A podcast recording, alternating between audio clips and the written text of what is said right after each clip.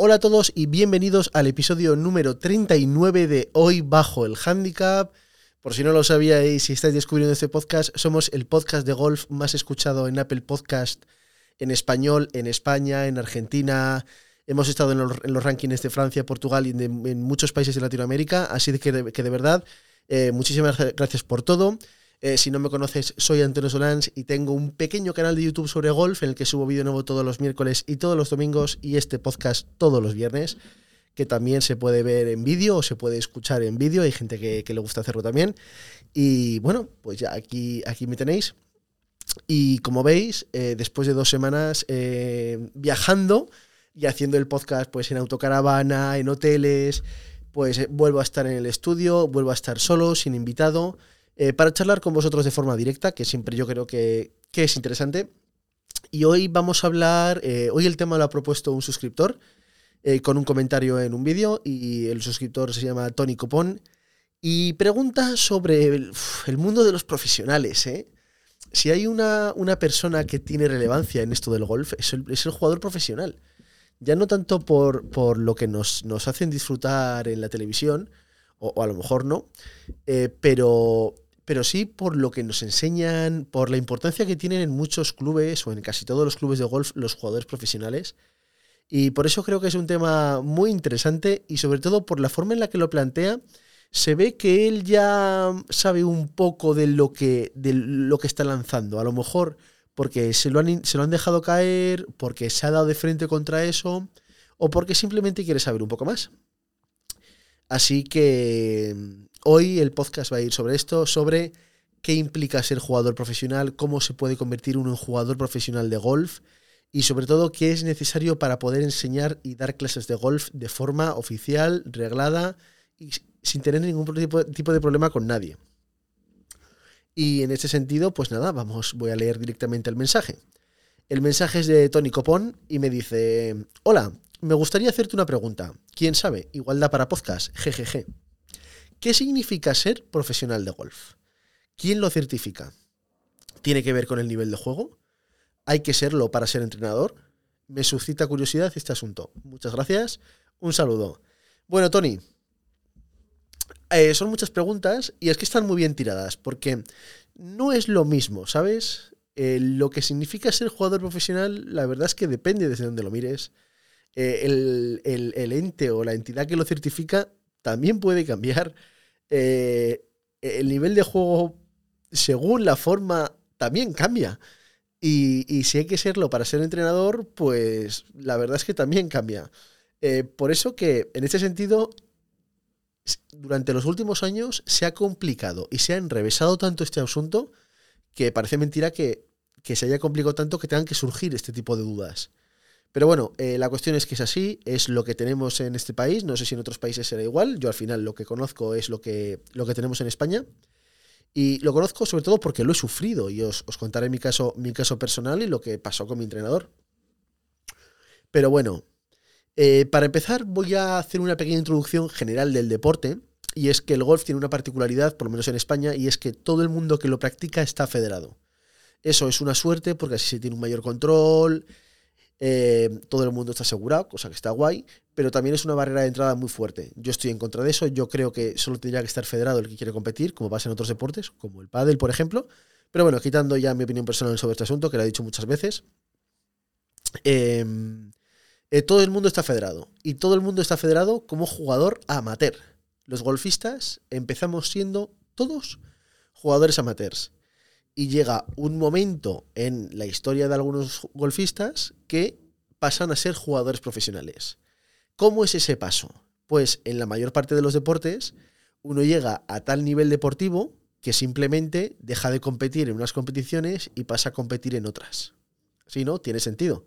Cuando llegas a determinado nivel, no te puedes considerar amateur porque ya tienes un nivel de profesional.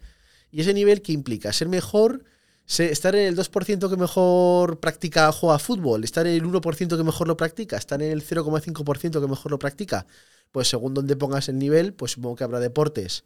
A lo mejor en deportes más minoritarios, estar en el top 5%, eh, ya te hace, ser, te hace ser profesional, o en jugadores más populares tienes que estar en el top 0,5% o más, o más todavía.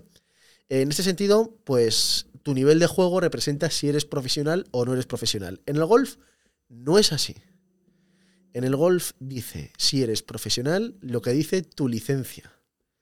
Eh, cada comunidad autónoma tiene su tipo de licencia, pero si os fijáis o buscáis a vuestros profesores y vuestros profesionales de los clubes, si los buscáis en algo de la, de la Federación Española, veréis que en su licencia pone una P al lado.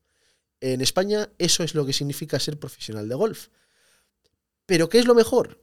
Que no todos, no todos los jugadores de golf con licencia de profesional son jugadores profesionales. Es que aquí es que es muy complicado. Pero bueno, eh, quedaros con esto que acabo de decir y vamos a ir viendo casos prácticos. Eh, y ahora que sabemos esto, vamos a ver qué formas tengo yo, por ejemplo, eh, por, personificarlo todo un poco y por poner un ejemplo, qué formas tengo yo de pasar mi licencia de jugador amateur a jugador profesional y poder decir que soy profesional de este deporte.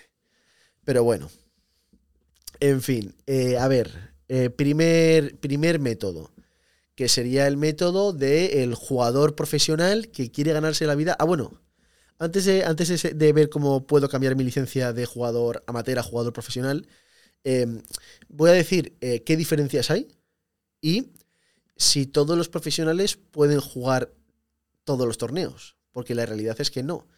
Em, claro, eh, al ser la licencia distinta, los, el estatus se llama, eh, los jugadores amateurs tenemos el estatus del jugador amateur y los profesionales pues tienen un estatus distinto. Y esas son las reglas que, rigen el deporte. Y igual que los jugadores amateurs no podemos jugar torneos profesionales, los profesionales no pueden jugar torneos amateurs. A veces ocurre, típico campeonato de profesionales que deja jugar amateurs de primera categoría o jugadores invitados, que son buenos, eh, pues juegan sin opción a premio.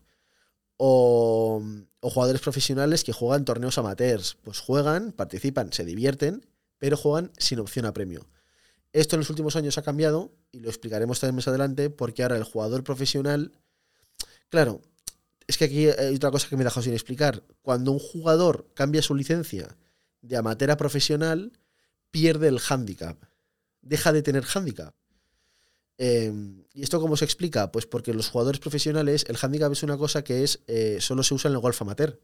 Un jugador profesional deja de competir contra sí mismo y pasa a competir contra lo que hacen sus rivales en el campo. Por lo tanto, eh, en verdad no necesitan un hándicap. Ver cuando se la juega al campo, eh, se supone que siempre va a hacer los menores, el menor número de golpes posible y si quiere ganar torneos, pues tendrá que hacer menos golpes que sus compañeros. Es que ahí el handicap no entra absolutamente para nada.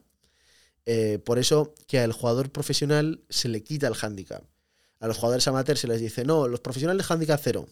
Bueno, handicap cero o no. Hay profesionales que tienen licencia de profesional con handicap 4 y otros que lo tienen con handicap menos 5, que al, handicap negativo se le dice handicap plus, plus, plus 1, plus 3, plus 5. En ese sentido, por eso que lo del handicap en el profesional deja de aparecer.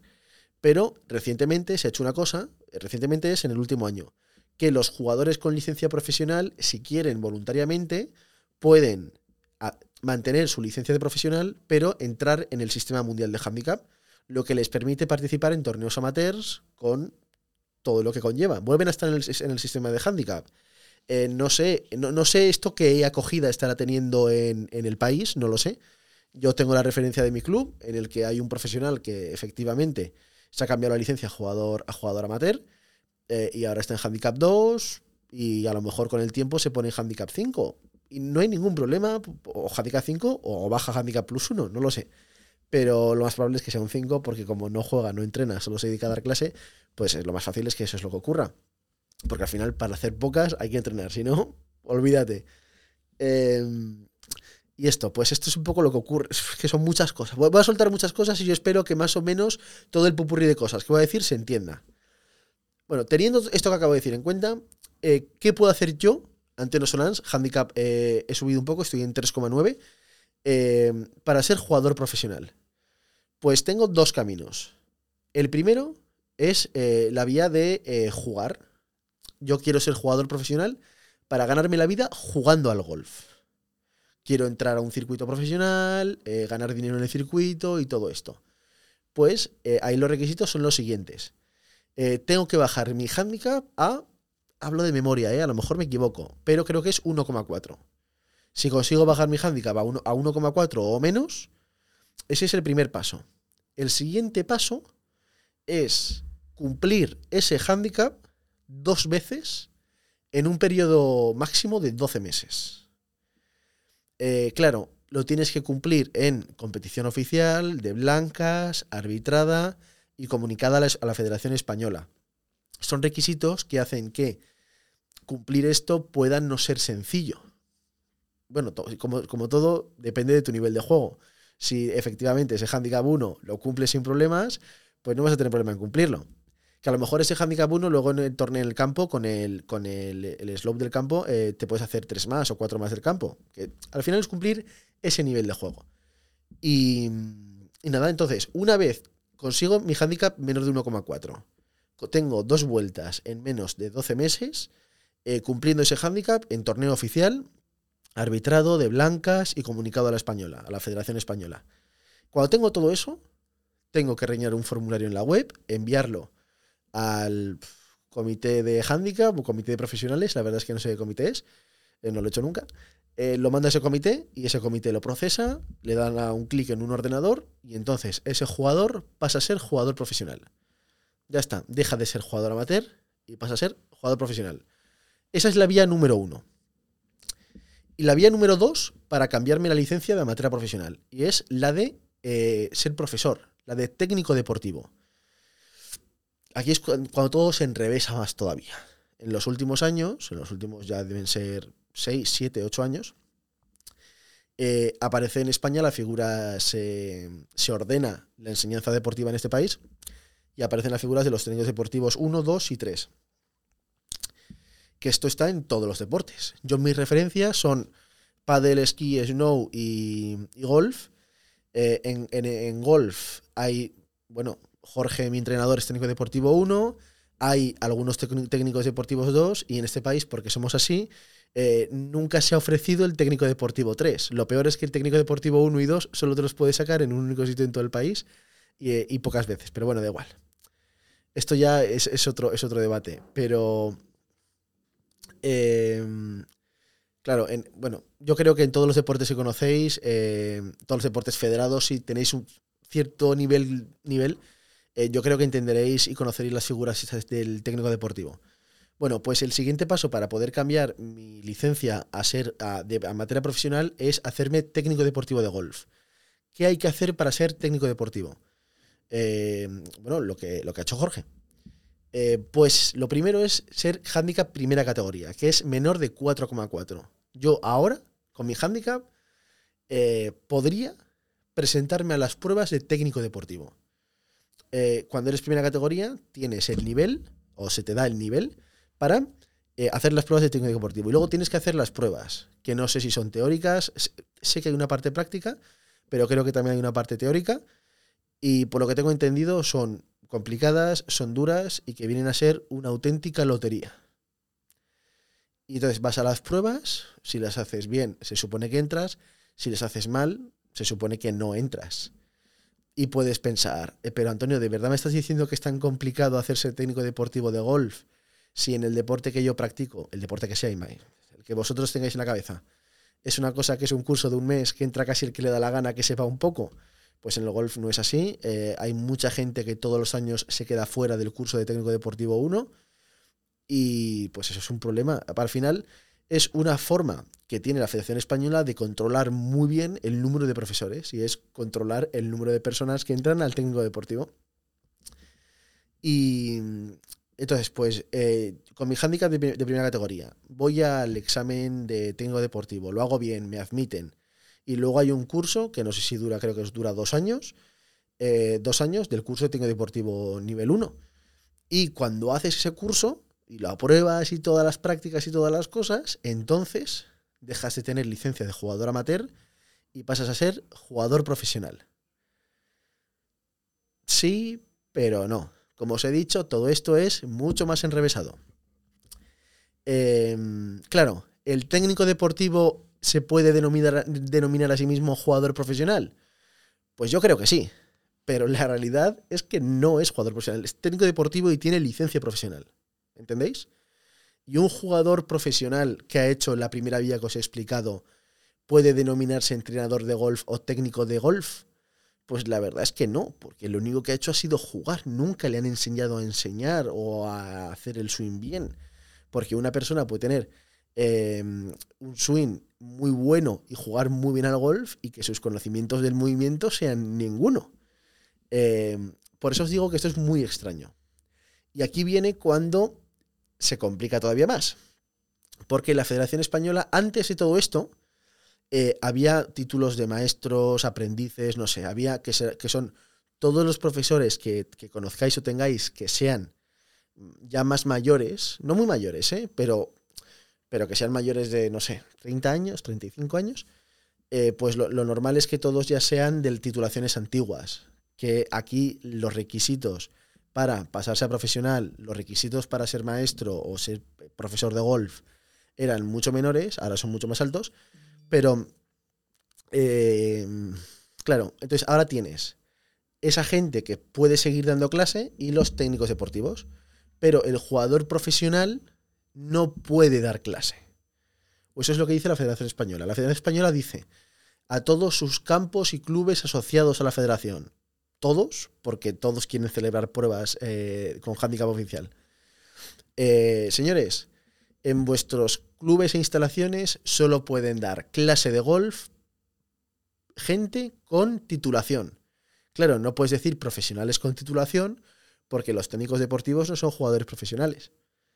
Y eso es lo que dice la federación. Y luego los clubes hacen lo que pueden, porque en las escuelas infantiles hay monitores y hay un montón de gente enseñando golf que no tiene titulación. ¿Eso está bien? ¿Está mal? Ah, no lo sé. Ahí no me voy a meter. Pero bueno, y esto es lo que pasa un poco con toda la enseñanza y todo el popurrí que hay. Em, por eso, ¿esto ha quedado claro más o menos? ¿Sí? Mm, os pongo casos prácticos. Em, un amigo mío juega muy bien al golf, se hace jugador profesional eh, y no puede dar clase de golf. Sabe muchísimo golf y no puede dar clase de golf. Pero es que no puede dar clase de golf ni a niños, en un principio en un principio, luego, luego no se cumple a rajatabla. Es que ni a niños. Eh, o, otra cosa, otro amigo, técnico deportivo, que cuando le presentan diciendo que es profesional, pues lo tiene que decir un poco con la boca pequeña, porque en verdad es que es técnico deportivo, no es jugador profesional. Pero no es jugador profesional.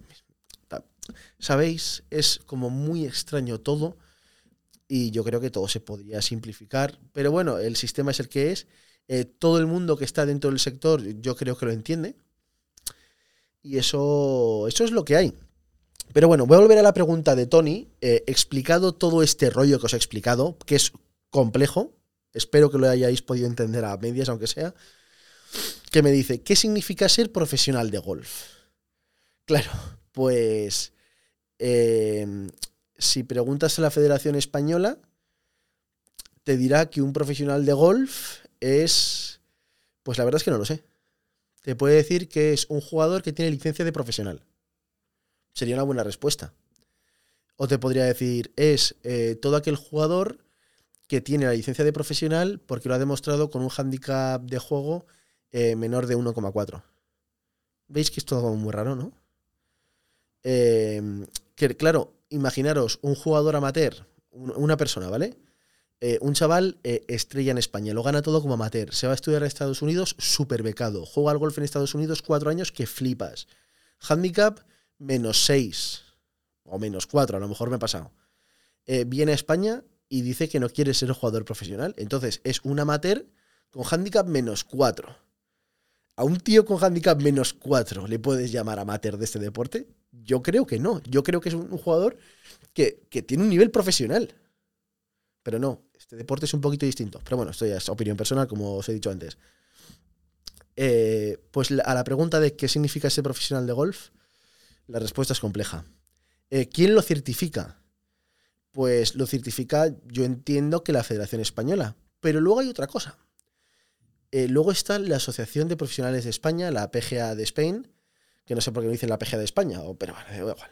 Pff, eh, pero, mm, claro, eh, en la PGA de España eh, se pueden asociar tanto jugadores profesionales como técnicos deportivos. Por lo tanto, yo entiendo que todos son profesionales del golf. ¿Tiene que ver con el nivel de juego? Pues como has podido ver, sí y no. Hay muchos jugadores amateurs con un nivel muchísimo mejor que el de la mayor parte de los profesionales cuando se pasan a profesional. Y, hay profesionales que se pasan. Y hay gente que consigue licencia de profesional con un handicap mayor del que tengo yo ahora, ahora, mismo, por ejemplo. Eh, así que es verdad que hay que llegar a cierto nivel, pero no depende del nivel de juego. Eh, ¿Hay que serlo para ser entrenador? Pues mm, no, ahora mismo eh, a no ser que tengas titulaciones antiguas, para poder ser entrenador y dar clases de golf en una instalación federada, eh, tienes que ser técnico deportivo. No es suficiente con ser jugador profesional. Y estas eran tus cuatro preguntas. Creo que las he respondido todas. He tenido que dar antes 15 minutos de contexto, un poco global. Y esto es lo que ocurre con, con el golf en España. Y entonces quedan cosas, ocurren cosas como muy raras. Eh, por ejemplo, eh, es que no quiero poner nombres porque yo estos ejemplos me los sé porque los, porque los, veo. a ver, que no quiero poner ejemplos que la gente que, lo conozca eh, ponga nombres. pero bueno, os voy a poner mi ejemplo personal. yo era amigo de Jorge antes de que fuera técnico deportivo y yo quería que me empezara a dar clase y a enseñar eh, antes de que acabara el curso. Porque digo, es que ya no va a aprender más. No va a aprender más, ya, ya lo sabe. Unas prácticas, tiene que irse a Madrid a hacer unas prácticas absurdas. Y dices, no, no, pues tiene que ir. Y yo, pero no me puede dar clase, que es mi amigo. Que, no, pues es que aquí no va a poder ser. Y yo, pues, pues en fin. Tuve que esperarme unos meses a que Jorge fuera oficialmente técnico deportivo. Que manda cojones. Y nada, fueron meses que esperé. Y ya está. Y luego ocurre, tienes a jugadores profesionales que juegan al golf muy bien, que están haciendo el curso de técnico deportivo, que les pasa lo mismo, que no pueden dar clase. No pueden dar clase, no tiene sentido. O tienes a jugadores profesionales que son técnicos deportivos dando clase de golf, o bueno, dando clase de golf, o haciendo de niñeras a grupos de niños de 4, 5 y 6 años que con estos niños cualquier jugador de golf más o menos bueno eh, les puede enseñar y al final necesitan un monitor que les entretenga. Pero como la directriz de la española es que solo los profesionales antiguos con titulación o los técnicos deportivos den clase de golf, pues en un principio no se puede tener monitores enseñando niños. Esto es una cosa que yo creo que en, en, los lagos no, pero yo creo que hay otras muchas escuelas en todo el país que se lo saltan, pero porque es una cuestión de economía también. Es que, es que los profesores de golf son caros y encima están orgullosos de ello. Eh, sí, sí, no sé. ¿Qué, opináis de todo esto? Yo creo que es complicado, ¿no? No sé, yo creo que se podría ser, debería ser más fácil. Pero y todo esto es lo que ocurre. Y eh, esto ha sido todo por hoy, en verdad. Eh, aún podría alargar un poco más el podcast, yo creo que lo voy a alargar un poco más. Pero voy a, ver, que me aclaro un poco la garganta mientras. Ay, en fin. Pero bueno, eh, por lo demás, em, yo creo que, que los siguientes pasos en, en, todo esto, al final, todo esto que os he contado también os digo que es un poco extraño porque es todo muy, es mucho más nuevo y reciente de lo que parece lo de los jugadores amateur, lo, lo de los jugadores profesionales dentro del sistema de handicap mundial debe tener un año. Lo del técnico deportivo son seis años. Que parece que no, pero estas cosas se pasan volando. Y cuando tienes que hacer cosas que cumplan eh, normativas o reglas eh, de entidades internacionales, que las tienes que crear para muchas comunidades autónomas distintas, que al final son cosas que yo entiendo que son muy lentas, pero a lo que se tiene que ir es a que eh, tanto profesionales como técnicos deportivos, eh, se puedan denominar sin ningún tipo de problema jugadores profesionales de golf, miembros de la PGA de España, y que los requisitos para ser jugador profesional y técnico deportivo, yo creo que se deben unificar. Eh, ya no entro, que le dije a la federación si tiene que ser por el límite que han puesto en el técnico deportivo o el límite que tienen para jugador profesional. Pero yo, entiendo que eso se tiene que igualar y que todo jugador profesional eh, pueda optar a ser técnico deportivo. No tiene eso más sentido. No lo sé. Y más cuando eh, yo creo que yo puedo contratar a quien me dé la gana para que me enseñe. Sí, ¿no? Yo tengo esa libertad. Yo trabajo para que me, para que me haga consultoría a quien a mí me apetece.